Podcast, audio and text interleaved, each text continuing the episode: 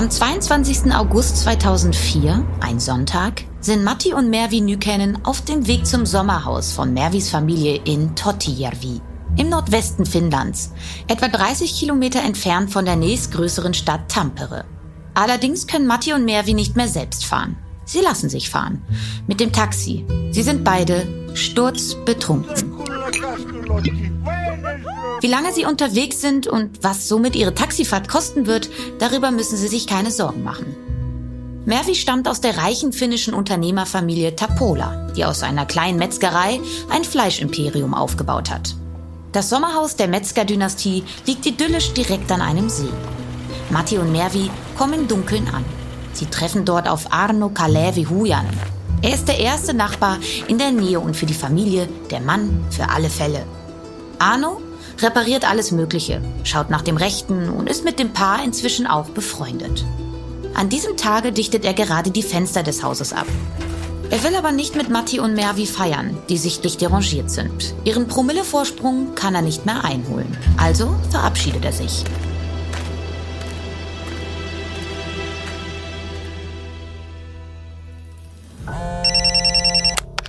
Zwei Tage später, am Dienstag, klingelt vormittags dann sein Telefon. Es sind Matti und Mervi. Ihr Alkohol ist alle.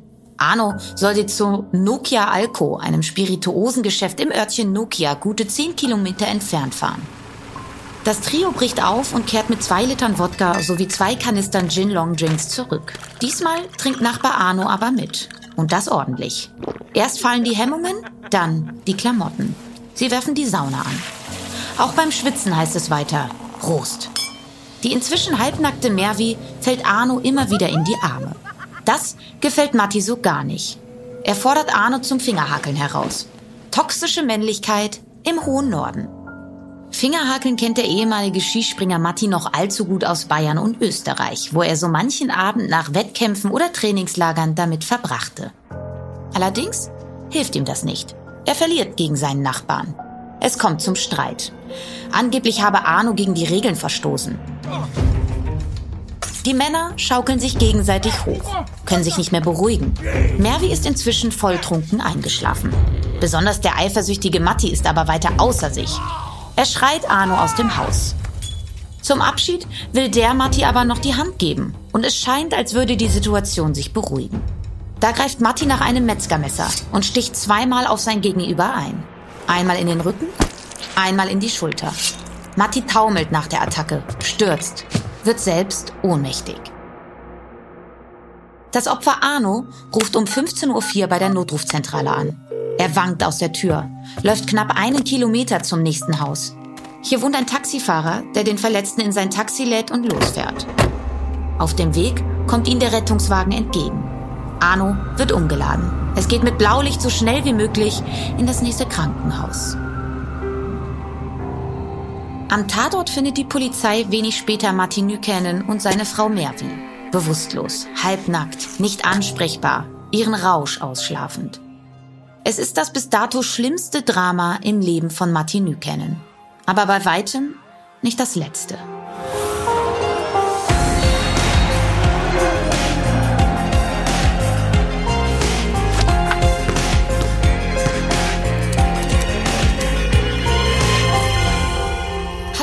Willkommen zu einer neuen Folge Playing Dirty, Sport und Verbrechen. Mein Kollege Daniel Mücksch und ich, Lena Kassel, haben auch diesmal wieder einen neuen Fall vorbereitet, bei dem die große Welt des Sports auf die Welt des Verbrechens trifft. Und wie man es in der Einstiegsszene bereits gehört hat, spielt unser heutiger Fall im hohen Norden. Um genau zu sein, im Land der 1000 Seen, in Finnland. Und natürlich denkt man beim hohen Norden nicht nur an die zahlreichen Seen, sondern auch direkt an die nordischen Sportarten. Mit welcher beschäftigen wir uns denn heute, beziehungsweise worum geht es in unserem heutigen Fall, Daniel? Heute geht es um Skispringen. Wir gehen nach Finnland, auf die Schanzen in Finnland. Bei dem Hype um Martin Schmitt, Sven Hannawald in Deutschland, habe ich zumindest den Namen Matti Nykänen schon immer wieder mal gehört. Und auch das Schicksal ist mir da immer wieder mal begegnet. Aber jetzt, nach meiner Recherche zu dem Leben, ist es mir fast schon erschreckend aufgefallen, dass in dem Leben von Matti Nykänen sich Sport und Verbrechen wirklich sehr abwechseln und auch in ihren Extremen treffen. Bei uns war der Fall vielleicht nicht so sehr auf den Titelseiten, aber er offenbart für mich auf der einen Seite die Kraft des Sportes, aber auch wirklich auf der anderen Seite die Zerstörungskraft. Also ich muss sagen, den Namen Matti Nykänen hatte ich zwar schon mal gehört und wusste, ja, okay, in seinem Leben ist nicht alles glatt gelaufen, aber im Detail sagte mir der Fall nicht wirklich viel. Ging es dir da anders? Das ging mir genauso. Allein schon vom Alter her ist mein Vorwissen bei Matti Nykänen begrenzt und auch beruflich hatte ich jetzt keine großen Anknüpfungspunkte zu seinem Leben. Aber es wurde mir jetzt in der Beschäftigung relativ schnell klar, der Fall hat zwei Ebenen. Das einmal das dramatische Leben von Matti Nykänen, das wirklich unvorstellbar ist und in seiner Dramatik ja schwierig greifbar in manchen Teilen. Und dann kommen wir aber auch zu der Frage nach der mentalen Betreuung von Spitzensportlern. Das wiederum ein Thema ist, das mich auch seit Jahren umtreibt. Das habe ich schon in meinem Studium relativ stark verfolgt, das Thema, und auch in meinem ersten Buch. Also wie Sportler die mentale Betreuung für sich nutzen können oder eben auch nicht, wenn sie einfach nicht da ist. Und das spielt hier eine zentrale Rolle. Und an dieser Stelle schließt sich dann ja auch der Kreis von der Vergangenheit zur Gegenwart. Matti Nykänen betritt ja Anfang der 80er Jahre die große Skisprungbühne, hat dann natürlich aber auch schon einige Jahre Leistungssport hinter sich. Und uns wird sich im Laufe des Falles immer wieder die Frage stellen, wie man das alles hätte verhindern können. Oder haben es Trainer, Funktionäre und auch die Fans lieber billigend in Kauf genommen, einen Mann so in sein Unglück springen zu sehen? Vielleicht nähern wir uns der Beantwortung dieser und anderer Fragen mit einem Zitat von Matti Nykänen selbst an, aus einem Interview mit der Welt am Sonntag im Jahr 2012. Zitat: Alle haben sich um mich gerissen. Ich stand immer im Mittelpunkt und hatte es satt. Es war zu viel. Ich war unglücklich und habe angefangen, in mir drinnen eine Mauer hochzuziehen. Ich war sehr jung, als ich erfolgreich wurde. Die Medien waren die ganze Zeit um mich herum. Ich hätte Hilfe gebraucht. Zitat Ende. Und das ist ja ein Thema, das immer wieder im Sport aufkommt, wenn es um psychische Probleme bei Spitzensportlern und Sportlerinnen geht. Wir als Gesellschaft sind dann unglaublich bestürzt und halten für einige Tage inne. Danach geht es aber schnell genauso brutal und teilweise menschenverachtend weiter. Und der Fall Matti Nykänen ist für diese Entwicklung im modernen Profisport wahrscheinlich einer der ersten Fälle. Oder wie siehst du das, Daniel? Ja, also da stimme ich dir total zu. In Deutschland kommen wir ja da immer wieder auf den Fall Robert Enke. Da habe ich in Hannover gerade gearbeitet und der Fall begleitet mich bis heute intensiv, muss ich sagen. Und hat auch meine Einstellung zu mentalen Krankheiten geändert. Eben auch ein millionenschwerer Profisportler hat das Recht, mentale Probleme zu haben. Mental erkrankt zu sein, wie im Fall Robert Enke halt an Depressionen. Und auch an Matti Nykänen hat das Recht, sich mit solchen Problemen rumzuplagen. Das ist keine Entschuldigung oder auch keine Rechtfertigung für so manches Verhalten, gerade im Leben von Matti Nykänen. Aber die Frage muss meiner Meinung nach schon erlaubt sein, wie hätte man so ein Leben wie das von Matti Nykänen in andere Bahnen lenken können? Und um diese Frage beantworten zu können, müssen wir natürlich erst einmal in das Leben von Matti Nykänen eintauchen. Wir müssen sein unglaublich sportliches Talent kennenlernen, seine Jugend, seine Herkunft, sowie seine legendären Duelle mit Jens Weißflog. Und dann natürlich auch sein Leben nach dem Profisport in den Fokus rücken. Einiges erinnert mich an der Geschichte von Matti Nykänen an unseren Fall mit Tonja Harding, die ja die Schatten ihrer Jugend auch erst sehr spät aus ihrem Leben vertreiben konnte, wenn überhaupt. Matti Nykänen war kein spätes Glück vergönnt. Als er endlich etwas Ruhe und inneres Glück zu finden schien, wurde er aus dem Leben gerissen. Aber um das Ende seines Lebens zu verstehen, müssen wir es von vorne aufrollen. Und das machen wir jetzt. Dann also mal ab in den hohen Norden, nach Finnland. Am 17. Juli 1963 wird Matti Nykänen in Jyväskylä geboren. Das ist eine Universitätsstadt in der Mitte des Landes mit gut 150.000 Einwohnern. Matti ist der einzige Sohn von Vater Ensio und Mutter Vienno. Das Paar hat neben Matti noch 3 Töchter. Matti wächst mit seinen 3 Schwestern in dem auf, was man gemeinhin als einfache Verhältnisse beschreibt. Der Vater ist Lkw-Fahrer, die Mutter Verkäuferin. Die Familie lebt in einer Mietwohnung. Auch wenn sein Vater zu Gewalt neigte, ist Matti ein Papakind. Er ist als Lkw-Fahrer zwar oft länger nicht zu Hause, die gemeinsame Zeit nutzen Vater und Sohn dann aber für Ausflüge in die Natur. Sie angeln oft. Enzio bringt seinem Sohn auch das Skifahren bei. Früh wird aber auch klar, dass Matti große Probleme in der Schule hat. Gleich die erste Klasse muss er wiederholen. Stillsitzen, aufpassen. Das kann er nicht. Er muss immer aktiv sein. Ruhe findet er nur im Sport. Mit 8 Jahren fragt ihn sein Vater, ob er sich trauen würde, die neue Skisprungschanze in Jyväskylä herunterzufahren. Was für eine Frage. Natürlich. Angst kennt Matti schon damals nicht. Er überlegt nicht, weckt keine Risiken ab. Er macht einfach. Zunächst mit Langlaufski. Als diese dann aber brechen, bekommt er seine ersten richtigen Skisprungski. Er kommt auf eine Sportschule. Aber auch hier geben die Lehrer ihn schnell auf. Allen ist klar, für Matti gibt es nur den Sport, nur die Sprungschanze.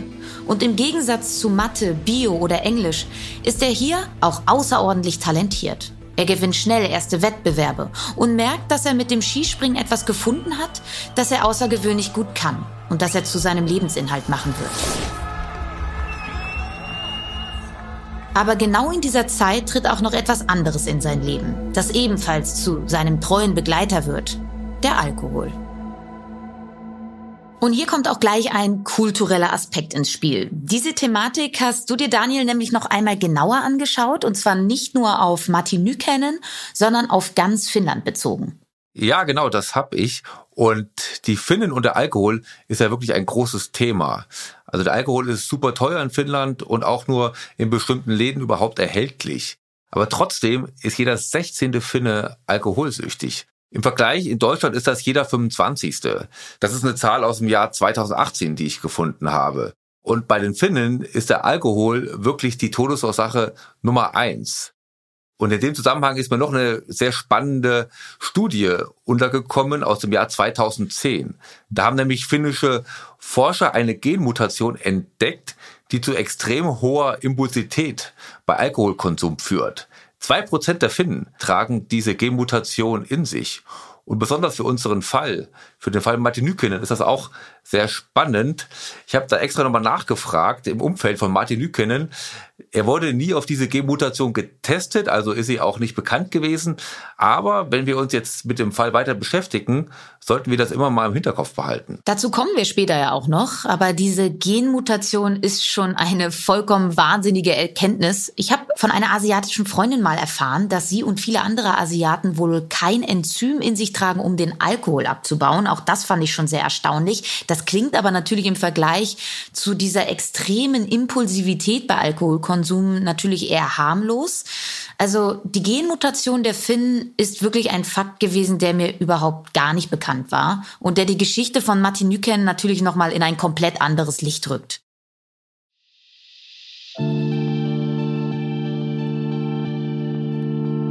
Matti schafft aber ja trotz seiner frühen Liebe zum Alkohol sportlich früh und schnell den Durchbruch in die absolute Weltspitze. Im Februar 1981 wird er mit 17 Jahren in Schonach im Schwarzwald Weltmeister der Junioren. Damit sichert er sich auch das Ticket für seinen ersten Start im Männerweltcup.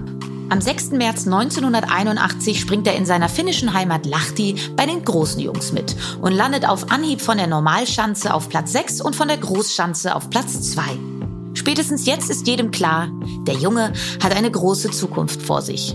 Es folgt seine erste komplette Weltcup-Saison, nämlich die Saison 81-82. Er startet auch das erste Mal bei der Vierschanzentournee, dem neben den Olympischen Spielen wichtigsten Wettbewerb für Skispringer, und gewinnt bei seinem allerersten Start direkt das Auftaktspringen in Oberstdorf. Wenige Wochen später fliegt Nykänen auf dem legendären Holmenkollen in Oslo zum Weltmeistertitel von der Großschanze. Es ist der Beginn einer beeindruckenden Dominanz des Finnen. In der Saison 82-83 gewinnt Nykänen die Vierschanzentournee und den Gesamtweltcup. Ein Jahr später, 1984, holt Nykänen bei den Olympischen Spielen in Sarajevo Gold von der Großschanze. Hören wir mal rein in die für finnische Verhältnisse schon fast euphorische Live-Übertragung im TV. Alko hyvä, alko hyvä. Gut guter Start. Vielleicht ist es wirklich eine Goldmedaille. Das muss für Gold reichen. Dieser Sprung geht 111 Meter weit. Alles sieht so selbstverständlich bei ihm aus. Bei den Haltungsnoten bekommt er zweimal die Note 18, einmal 18,5, die 17 und 17,5. Damit ist Nykänen der überlegene Gewinner. Ein geradezu überwältigender Sieg mit 231,2 Punkten. Er ist der vierte finnische Goldmedaillengewinner bei diesen Olympischen Spielen. Damit hat Nykänen mit gerade einmal 20 Jahren alle großen Wettbewerbe im Skispringen gewonnen. Was ihn so stark macht, das kann der Überflieger selbst nicht genau beantworten. Er springt einfach. Wenn er nach seinem Erfolgsgeheimnis gefragt wird, lautet seine Antwort schon mal: Ich springe weiter als die anderen. Seine Trainer haben da natürlich schon die ein oder andere tiefergehende Erklärung parat. Sie verweisen auf seine außerordentliche Sprungkraft, sein Gespür für die Kräfte der Luft und seinen ausgeprägten Instinkt für das richtige Timing beim Absprung. Also auch wieder etwas, das man nicht lernen kann, sondern eben hat. Instinkt eben. In Sarajevo reicht es allerdings nicht zu Doppelgold. Auf der Normalschanze liegt ein Springer vor ihm, den er auf der Großschanze noch schlagen konnte. Ein gewisser Jens Weißflog. Der Oberwiesenthaler aus der ehemaligen DDR entwickelt sich zum härtesten Widersacher des Finnen. Und Daniel hat die deutsche Skisprunglegende gesprochen und wollte zuerst wissen, wann Weißflog das erste Mal Matti Nykänen getroffen hat. Wir haben uns das erste Mal bei der Junioren-Weltmeisterschaft 1981 in Schonach getroffen und da hat er auch gewonnen. Ja, zu der Zeit war ich 16 und da hat man eigentlich nichts von anderen Ländern, von der Konkurrenz gewusst, zumindest nicht in diesem Altersbereich. Man kannte die Leute, die im Spitzenfeld, also im Weltcup sind, was so Weltmeister sind und so weiter, Vierschanzentournee-Sieger, aber im eigenen Altersbereich kannte man die nicht. Also die hat man dann erst zu diesen Wettkämpfen kennengelernt. Und können sich noch erinnern, was Sie dann über den Skispringer Martin Nykänen gedacht haben? Sie werden ja dann wahrscheinlich auch das erste Mal ihn springen haben sehen. Ja, man sieht ja, was im Training so los ist und malt sich dann selbst seine eigenen Möglichkeiten auf. Also das war schon so, dass er das Training größtenteils mitbestimmt hat, also in den Spitzenweiten. Und da war schon klar, es geht in die Richtung einer Medaille. Ob es dann im Wettkampf so wird, ist eine andere Geschichte. Aber ich persönlich hatte mir also auch in Richtung Medaille was ausgemalt. Und wie hat Matti Nykänen auf Sie gewirkt damals bei den ersten Treffen? Man hat ja wahrscheinlich auch Begegnungen abseits der Schanze. Ich glaube, Matti Nykänen war auch eher ein sehr ruhiger Typ. Ich sag mal, verschlossen, kann auch als unnahbar gelten, ne? Und rein sprachlich, egal ob das 1983 war oder vorher bei der Juniorenweltmeisterschaft, bis zum Schluss war es sprachlich mit Matti ein absolutes Problem. Also schon mal aus meiner Sicht, ich kannte kein Finnisch, er kein Deutsch. Und Englisch, denke ich, mittlerweile bin ich weiter als er. Also bei Matti Nykänen war der Sprachschatz nach 3 Sätzen erledigt, was Englisch betraf, ne? Wir haben uns ja 2017 das letzte Mal getroffen, auch wirklich sehr intensiv. Das war direkt organisiertes Treffen zwischen uns beiden und es war schwierig. Also, how are you? Und dann war es schon fast wieder vorbei. Unabhängig von der Sprachbarriere entsteht zwischen den beiden Sportlern eine legendäre Rivalität, über die bis heute viel gesprochen wird, weil dabei eben 2 Sportler aufeinandertreffen, die unterschiedlicher kaum sein könnten. Auf der einen Seite der akribische Arbeiter Jens Weißflog, der mit Disziplin und Trainingsfleiß das Beste aus seinem Körper herausholt. Auf der anderen der Instinktspringer Matti Nykänen, der einfach nach Gefühl springt und auf eine gute Weise für Sportler nicht viel nachdenkt. Es ist eine Rivalität, die an jene zwischen John McEnroe und Björn Borg im Tennis zur gleichen Zeit erinnert. 2 Sportler mit gegensätzlichen Charakteren, die ihre Sportart komplett unterschiedlich interpretieren und damit die Fans begeistern.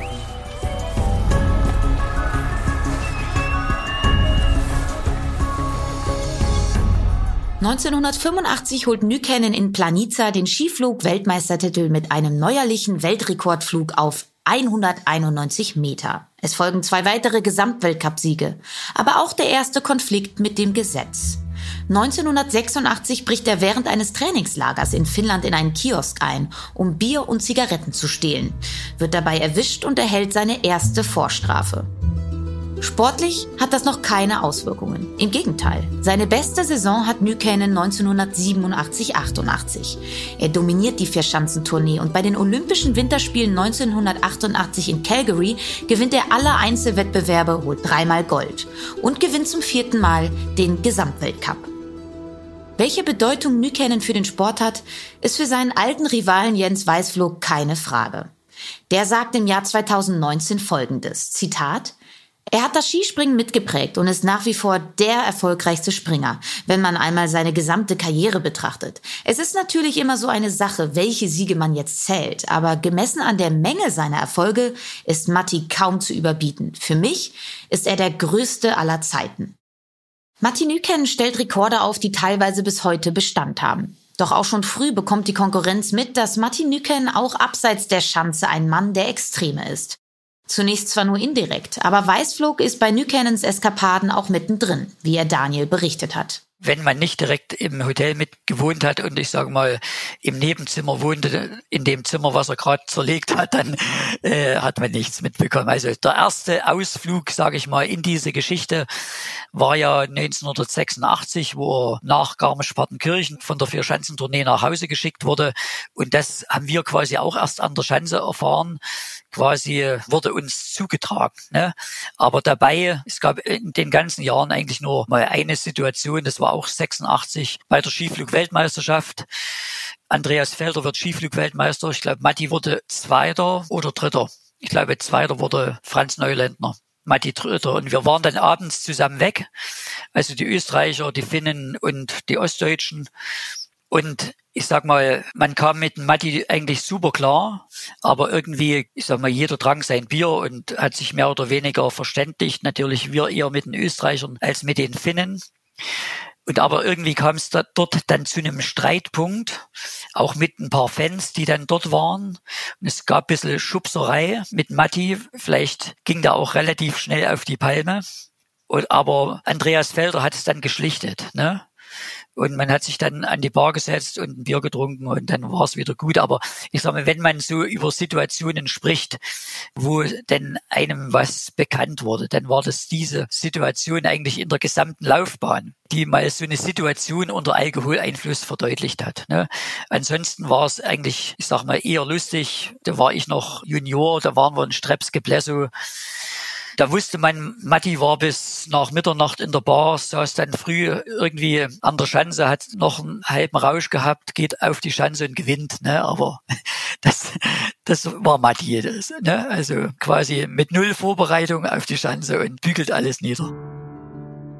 Doch mit einer Technikrevolution endet die Siegesserie Nykänens und damit auch die Vorherrschaft des Finnen. Der V-Stil wird zur Standardtechnik im Skispringen, nicht mehr die von Nykänen gesprungene Paralleltechnik. Mit dem V-Stil können die Springer mehr Auftrieb erzielen und viel weiter springen. Anfangs wird die neue Technik noch mit schlechten Haltungsnoten versehen. Als die Technik sich aber immer weiter durchsetzt, lenken auch die Punktrichter ein und ziehen keine Punkte mehr für den V-Stil ab. Fast alle Athleten wechseln zum V-Stil. Nykänen nicht. Er weigert sich und kann schon bald nicht mehr ganz vorne mitspringen. Das frustriert ihn. Die Eskapaden häufen sich. Bei der WM in Val di Fiemme 1991 verwüstet er sein Hotelzimmer. Beim Wettbewerb von der Großschanze landet er auf dem letzten Platz. Der Alkohol wird immer präsenter in seinem Leben. Schon früher ist er zu so manchem Springen direkt aus dem Club auf die Schanze gekommen. Es gibt eine Anekdote, dass Nykänen zu einem Weltcup ohne Ski, dafür aber mit einer gerade kennengelernten weiblichen Bekanntschaft anreist. Solange seine Leistungen aber gestimmt haben, haben das sein Team und die Trainer akzeptiert. Doch dieses Verhältnis zwischen Eskapaden und Leistung stimmt mittlerweile immer weniger. Nykänen wird volltrunken sogar gegenüber Teamkameraden handgreiflich.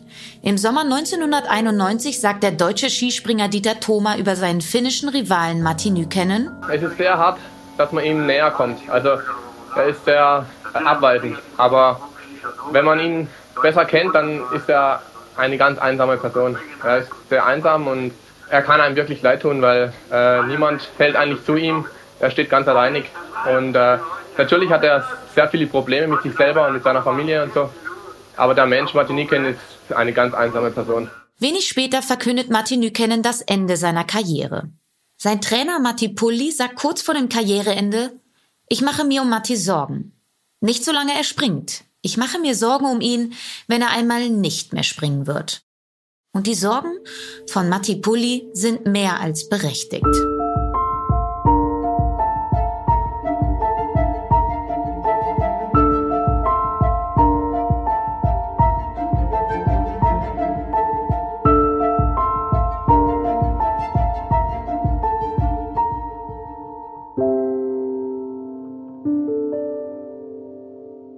Die sportliche Karriere von Matti Nykänen ist vorbei. Und jetzt? Zeit für Besinnung?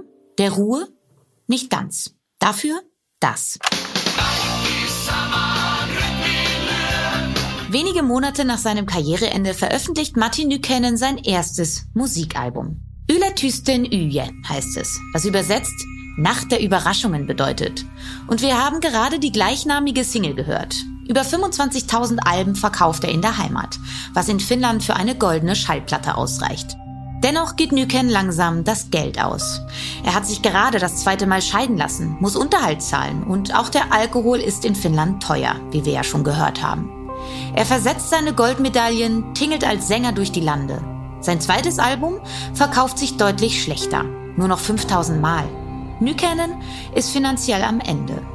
Er nimmt so ziemlich jeden Job an, der ein bisschen Geld bringt. Stripper, Sexberater, Pornodarsteller. Er ist das Maskottchen des finnischen Boulevards. Klingt skurril, aber irgendwie harmlos. Das bleibt aber nicht so, oder Daniel? Nee, das bleibt wirklich nicht so.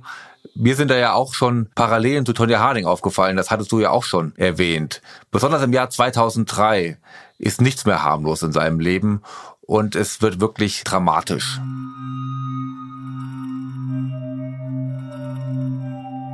Im Februar 2003 verletzt er nämlich seine vierte Ehefrau Mervi Tapola Nykänen im Alkoholrausch mit dem Messer am Arm. Der Grund? Mervi, die reiche Tochter der Fleischer-Dynastie, die wir schon vom Anfang dieser Folge kennen, hatte sich geweigert, Matti ein neues Auto zu kaufen. Nykänen wird zu 4 Monaten auf Bewährung und einer Geldstrafe verurteilt. Mervi lässt sich scheiden und kommt aber wenig später wieder mit dem finnischen Nationalhelden zusammen. Heiratet Matti im Juli 2004 zum zweiten Mal. Doch es wird keineswegs ruhiger, sondern noch dramatischer. 4 Wochen nach ihrer zweiten Hochzeit spitzen sich die Ereignisse zu. Wir sind wieder bei unserer Anfangsszene. Im Sommerhaus von Mervis Familie gerät die Situation am 22. August 2004 zwischen Matti, Mervi und dem Nachbarn, mit dem man ja eigentlich befreundet ist, außer Kontrolle. Matti und Nachbar Arno streiten sich über die Regeln beim Fingerhakeln, nachdem Matti mehrfach gegen Arno verloren hat. Matti sticht 2-mal auf Arno ein, wird danach selbst bewusstlos. Matti und Mervi werden noch am selben Tag um 16.14 Uhr festgenommen. Schnell wird klar, dass Mervi nicht an der Attacke beteiligt war. Nur Matti verbleibt in Untersuchungshaft. 2 Monate später beginnt der Prozess gegen Nykänen in Tampere. Er steht wegen versuchten Totschlags vor Gericht. Die Staatsanwaltschaft fordert mindestens 3,5 Jahre Haft. Bei der Aussage des Opfers wird deutlich, welche Bedeutung die Person Nykänen zu diesem Zeitpunkt noch hat. Er schildert der Richterin und den 3 Geschworenen die Tat und auf die Frage, warum er sich nicht vehementer gegen die Attacke gewehrt habe, antwortete er, ich schlage doch nicht Matti Nykänen, ich schlage doch keinen Olympiasieger. Und er findet, Nykänen soll nicht bestraft werden. Das sei nicht der wahre Matti Nykänen gewesen. Der Angeklagte sei vielmehr ein Opfer widriger Umstände, sondern der Alkohol trage die Schuld. Bei Matti Nykänen wurde ein Blutalkoholwert von 3,5 Promille festgestellt, bei seiner Frau Mervi gar 4,5 und bei Opfer Arno immerhin auch stolze 2,2 Promille. Zudem steht Nykänen an dem Tag auch noch unter dem Einfluss von diversen Medikamenten. Also ziemlich heftig. Oder wie siehst du diesen Ablauf, Daniel? Ja, also für mich zeigt dieser Ablauf wieder 2 Sachen. Auf der einen Seite, dass der Umgang mit Alkohol in Finnland wirklich ein großes Problem ist und dass Matti Nykänen wirklich ein absoluter Superstar in seiner Heimat gewesen ist. Unantastbar auf eine gewisse Art und Weise Ja, und auch ein bisschen außerhalb des Gesetzes stehend, zumindest für viele seiner Landsleute, die ihn da, glaube ich, irgendwie anders wahrgenommen haben und ihn da auch eine Sonderbehandlung gerne zukommen lassen würden. Unantastbar ist, glaube ich, genau das richtige Stichwort. Man hat so ein bisschen das Gefühl, für die großen Sportstars gelten eben andere gesellschaftliche Regeln. Also vor allem die Fehlerkultur ist eine komplett andere als beim Rest der Gesellschaft. Man verzeiht ihnen irgendwie schneller und selbst wenn Fehler gemacht werden, haben die Stars kaum Konsequenzen zu befürchten, weil es eben nicht das richtige Korrektiv im Umfeld gibt. Keiner traut sich da was zu sagen, keiner traut es, sich abzuwenden, weil die Bewunderung für die Person zu groß ist, weil es eben eine machtvolle Person ist und da auch meist ein ganz klares Machtverhältnis besteht. Das hat man ja auch bei den Äußerungen von Arno ganz deutlich gehört. Da der unantastbare Held und auf der anderen Seite eine im Gegensatz dazu natürlich unbekannte normale Person. Dass Matti aber zugestochen hat, sieht das Gericht als erwiesen an. Doch es macht mildernde Umstände wegen des hohen Alkoholwerts und der Aussage des Opfers geltend. Statt 3,5 Jahre muss er nur etwas mehr als 2 Jahre in Haft. In der Haft unterzieht er sich einer Entziehungskur. Er leidet dabei aber einen Herzanfall. Außerdem nimmt er im Knast den selbstkritischen Song Adler und Knastvogel auf. Auch hiervon haben wir eine kleine Kostprobe.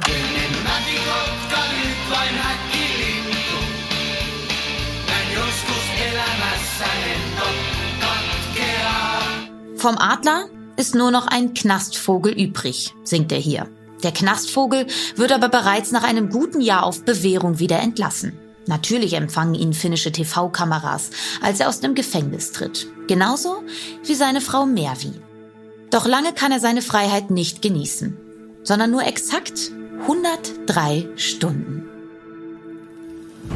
Im Alkoholrausch wirft er nur Stunden nach seiner Entlassung seine Frau Mervi zu Boden, stößt ihren Kopf mehrfach auf den Fußboden und verprügelt sie mit einer Lampe.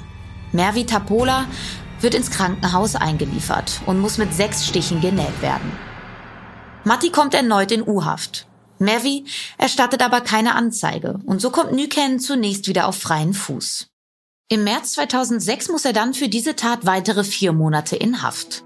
Danach scheint sich sein Leben etwas zu beruhigen. Selbst zum Sport findet er zurück. Am 28. Februar 2008 gewinnt Nykänen den Senioren-WM-Titel auf der kleinen Schanze im finnischen Taivalkoski in der Klasse der 40- bis 44-Jährigen. Matti Nykänen ist zurück auf der Schanze. An dem Ort, an dem er sich schon so oft mit Jens Weißflog gemessen hat. Wie hat Weißflog den Absturz nach der Karriere seines früheren Rivalen erlebt? Warum war es Nykänen nicht vergönnt, sein Glück im Leben nach der Karriere zu finden?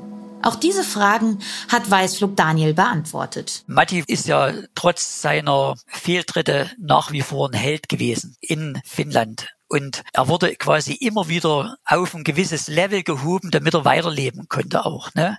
Das zeigt eigentlich, welchen Stellenwert er hatte. Und wir finden das so schade, dass er quasi aus dieser Grundlage nichts machen konnte. Ne? Der hätte im Verband irgendein Vizepräsident sein Leben lang sein können, ohne je wirklich arbeiten zu müssen vielleicht. Ne? Aber vielleicht war es auch nicht das, was ihn glücklich machte. Vielleicht waren es eben diese Dinge, die er machte.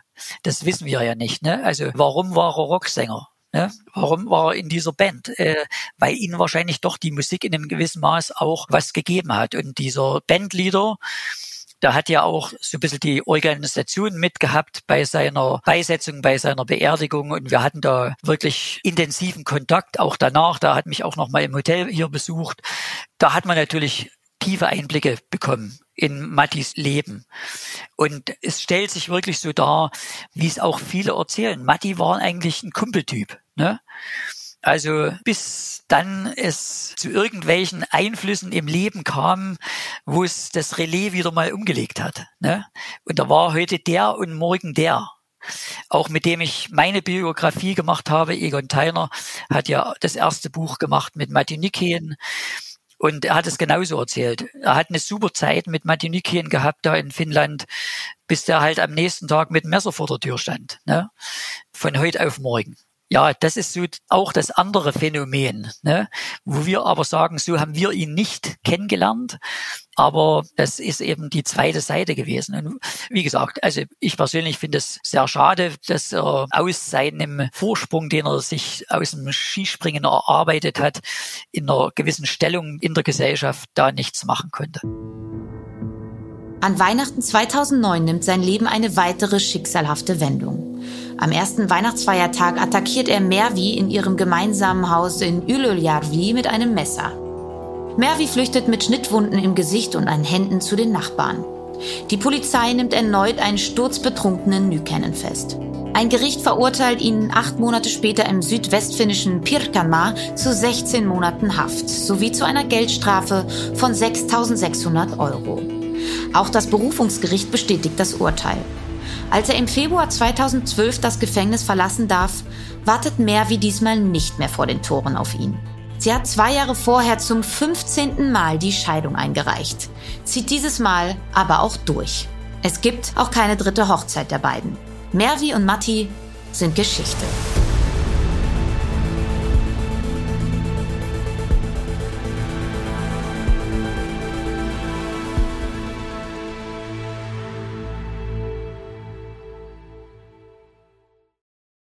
In den nächsten Jahren wird es dann wirklich ruhiger um Nykänen. Er heiratet ein 5. Mal, Pia Talanpoika. Immer mehr muss er jedoch seinen exzessiven Lebenswandel Tribut zollen. Im November 2018 wird bei ihm Diabetes diagnostiziert. Er muss Insulin spritzen, verzichtet aber weiterhin nicht auf Alkohol. Die Exzesse werden weniger, dafür häufen sich die Krankheiten. Zudem stellen die Ärzte auch das Aufmerksamkeitsdefizit-Hyperaktivitätssyndrom, kurz ADHS, bei Nykänen fest. Eine Krankheit, die ihn wahrscheinlich schon von Kindheitstagen verfolgt.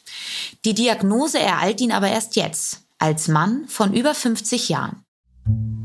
Am 4. Februar 2019 stirbt Matti Nykänen im Alter von 55. Nach Angaben seiner Schwester ist die Todesursache eine Bauchspeicheldrüsen- und Lungenentzündung. Nicht überraschend und irgendwie doch. 3 Tage vorher ist er noch als Sänger in einem Restaurant aufgetreten. Die finnische Regierung plant ein Staatsbegräbnis, was die Familie aber ablehnt. Dennoch kommen zur Gedenkfeier in der Kapelle von Jyväskylä fast 200 Menschen. Einer von ihnen ist Jens Weißflog. Also eine Freundin der Familie, eine Deutsche, eine Freundin der Familie Nykänen, hat mich angeschrieben und hat den Wunsch der Familie geäußert, dass ich gern dabei sein mag. Und ich sag mal, wir haben natürlich auch überlegt, fährst du jetzt dahin und ist es überhaupt gewünscht? Und somit wurde quasi der Wunsch kundgetan. Und es waren nur 2 Aktive dabei, Janne Ahonen und ich. Also ich sag mal, als ehemaliger Skispringer natürlich noch ein paar andere aus der finnischen Sportwelt. Juha Mieto zum Beispiel, Skilangläufer, der zu dem Zeitpunkt, glaube ich, Präsident des Nationalen Olympischen Komitees war, Finnlands, der Skiverbandspräsident und auch noch 1, 2 Skispringer aus Jyväskylä, die mit Matti Nykänen gesprungen sind, die ich aber nicht so näher kannte. Und das war es eigentlich schon aus der Riege des Sports. Und das war, ich sag mal, natürlich für mich einerseits auch ein Herzensmoment, das tun zu können, und andererseits natürlich auch eine Ehre, muss man ehrlich sagen. Und auch die Möglichkeit zu haben, da als vielleicht einer der Vertreter da Abschied zu nehmen und ein paar Worte sagen zu können. Wissen Sie noch, was Sie gesagt haben? Ja, es war ja auf Englisch, also Finnisch war ja schwierig, aber es war so, dass man, egal was, ich habe ja einen Facebook-Post dazu gemacht, den habe ich dort in etwa so wiederholt, dass, ich sag mal, Matti Nykänen uns der Mensch in Erinnerung bleibt und nicht das, was, ich sag mal, nach außen gedrungen ist, ne? Und als Mensch haben wir ihn anders kennengelernt und haben auch Respekt vor seinen Leistungen, ne? Und ich sag mal, das ist ja auch das, was immer überwiegt über die Eskapaden hinaus, die, das muss man dann auch sagen, ja teilweise von den Medien teilweise mitprovoziert wurden oder auch ein bisschen auf eine andere Ebene gehoben wurden. Die Prozession führt an den Sprungschanzen in Lahti vorbei, von denen eine nach dem 4-maligen Olympiasieger benannt wurde. Der Leichnam Nykänens wird eingeäschert und die Urne liegt heute im Familiengrab der Nykänens in Jyväskylä.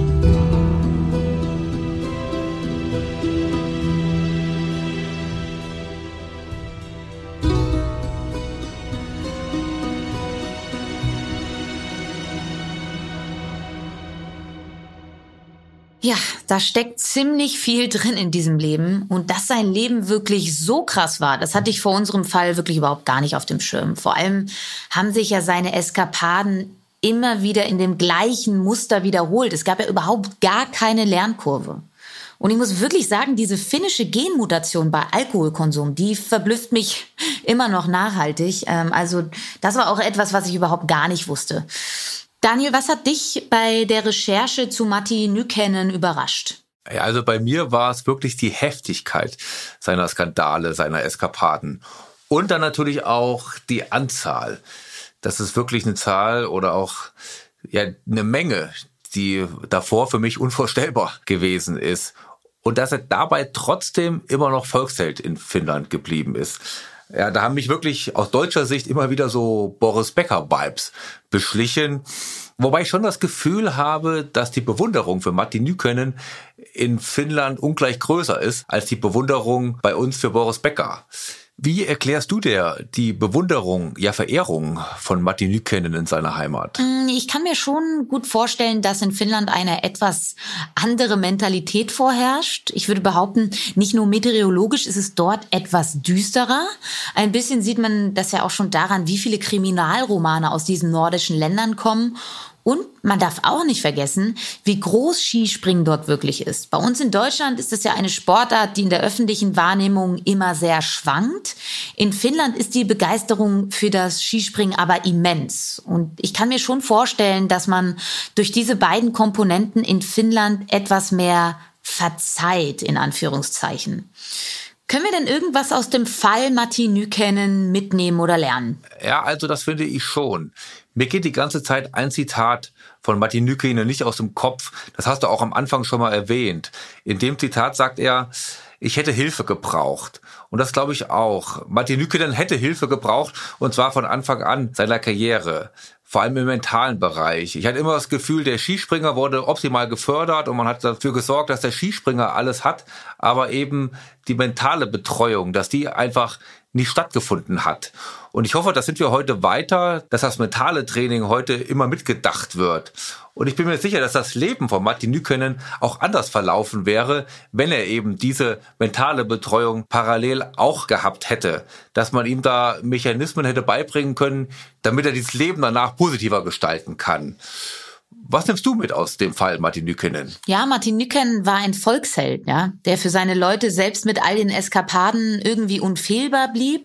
Und das ist eben auch der besondere Zauber, ja, den die Stars des Sports mit sich rumtragen müssen, den Heldenmythos und diese vermeintliche Unfehlbarkeit, dieser Heldenstatus, der führt dann ja eben auch dazu, dass die Leute, die Gesellschaft, das Umfeld nicht richtig hinschauen.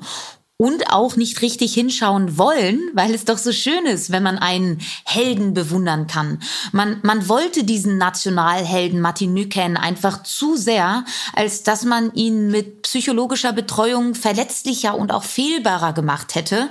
Und die heldenhafte Geschichte hätte dann natürlich auch Risse bekommen. Und ich glaube dennoch, dass wir jetzt viel, viel weiter sind, gerade auch gesellschaftlich. Mentale Gesundheit, psychologische Betreuung, das waren ja keine Themen der 80er Jahre. Also das sind jetzt Themen, die da sind. Und solche hoffnungslosen Geschichten wie die von Matti Nykänen werden zum Glück heutzutage immer seltener. Und das ist gerade für den mit Druck und Erwartungen aufgeladenen Sport ein richtig gutes Zeichen. Damit beenden wir auch unseren heutigen Fall, der uns das sportlich einmalige, skurrile, spektakuläre und tragische Leben von Skisprunglegende Matti Nykänen näher gebracht hat. Matti Nykänen ist der erste Sportler aus unserer Reihe, der bereits verstorben ist und den der eine oder andere Sportfan nicht mehr so vor Augen hatte. Nächste Woche kommen wir dann aber zu einem Fall, den fast alle Sportfans hierzulande noch bestens vor Augen haben dürften. Und nicht nur die Fußballfans. Schließlich hat er über Jahre die Schlagzeilen bestimmt. Da muss man nämlich nur einen Namen nennen und man weiß sofort Bescheid. Nächste Woche beschäftigen wir uns mit dem Fall und dem System Robert Holzer und dem Skandal um manipulierte Spiele im deutschen Profifußball. Bis dahin, tschüss und wir hören uns.